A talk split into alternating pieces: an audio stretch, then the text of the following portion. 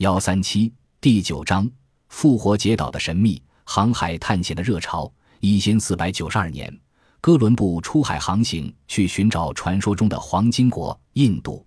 他没有找到印度，却发现了一块全新的大陆。在想印度都快想疯了的哥伦布眼里，他必然是印度，是充满香料、财宝的附属之国。大陆上的居民自然也被称为印度人。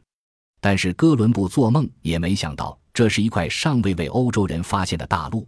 它既不是印度，也不是中国，而是美洲大陆。在欧洲人弄明白之后，这块新发现的大陆就被称作新大陆或新世界，而欧洲则与之相对的被称作旧大陆或旧世界。哥伦布的发现在西方世界引起了巨大的反响，许多航海探险家都跃跃欲试。他们认为，除了哥伦布发现的新大陆之外，可能还有一块巨大的未知的南方大陆。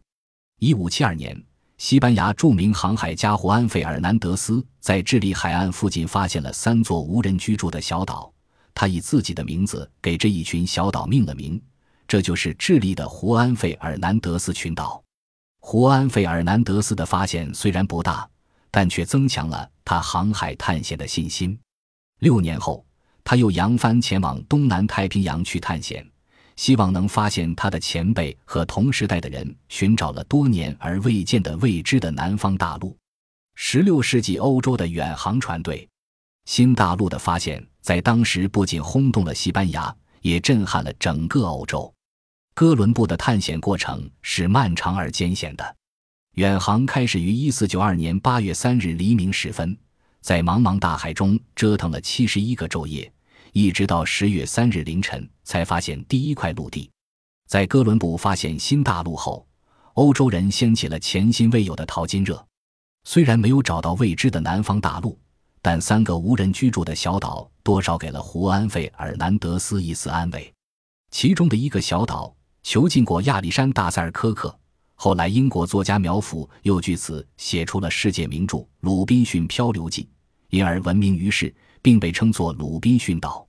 胡安·费尔南德斯的航线和6年前一样，仍沿着南美洲的海岸线往南航行。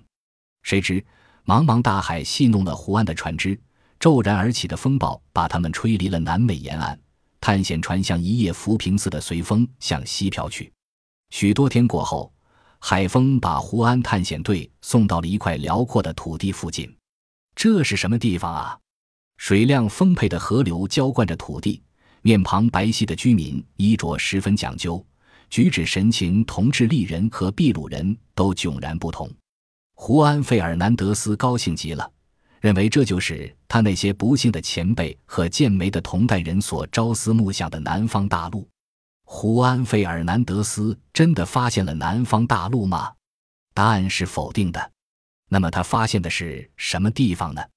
有人说，就是今天的位于南太平洋海域，纬度为南纬30度的复活节岛，但至今那些人还拿不出令人信服的确凿证据。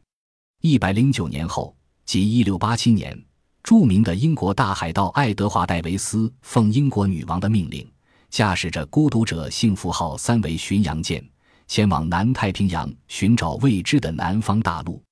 他首先到达了海盗们最喜欢停留的太平洋上的天然避难所加拉帕戈斯群岛，然后调转船头向南驶去。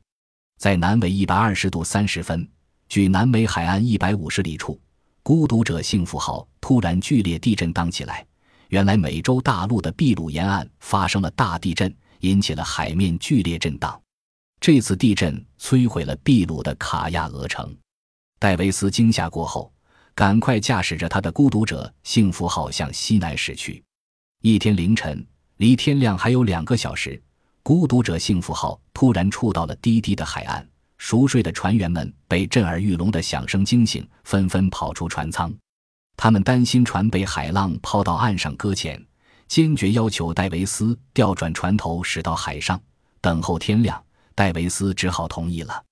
早晨，太阳出来后，展现在孤独者幸福号船员们面前的却是一片陆地，一座低矮平坦的岛屿。胡安和戴维斯都声称他们发现了未知的南方大陆，但人们都不相信。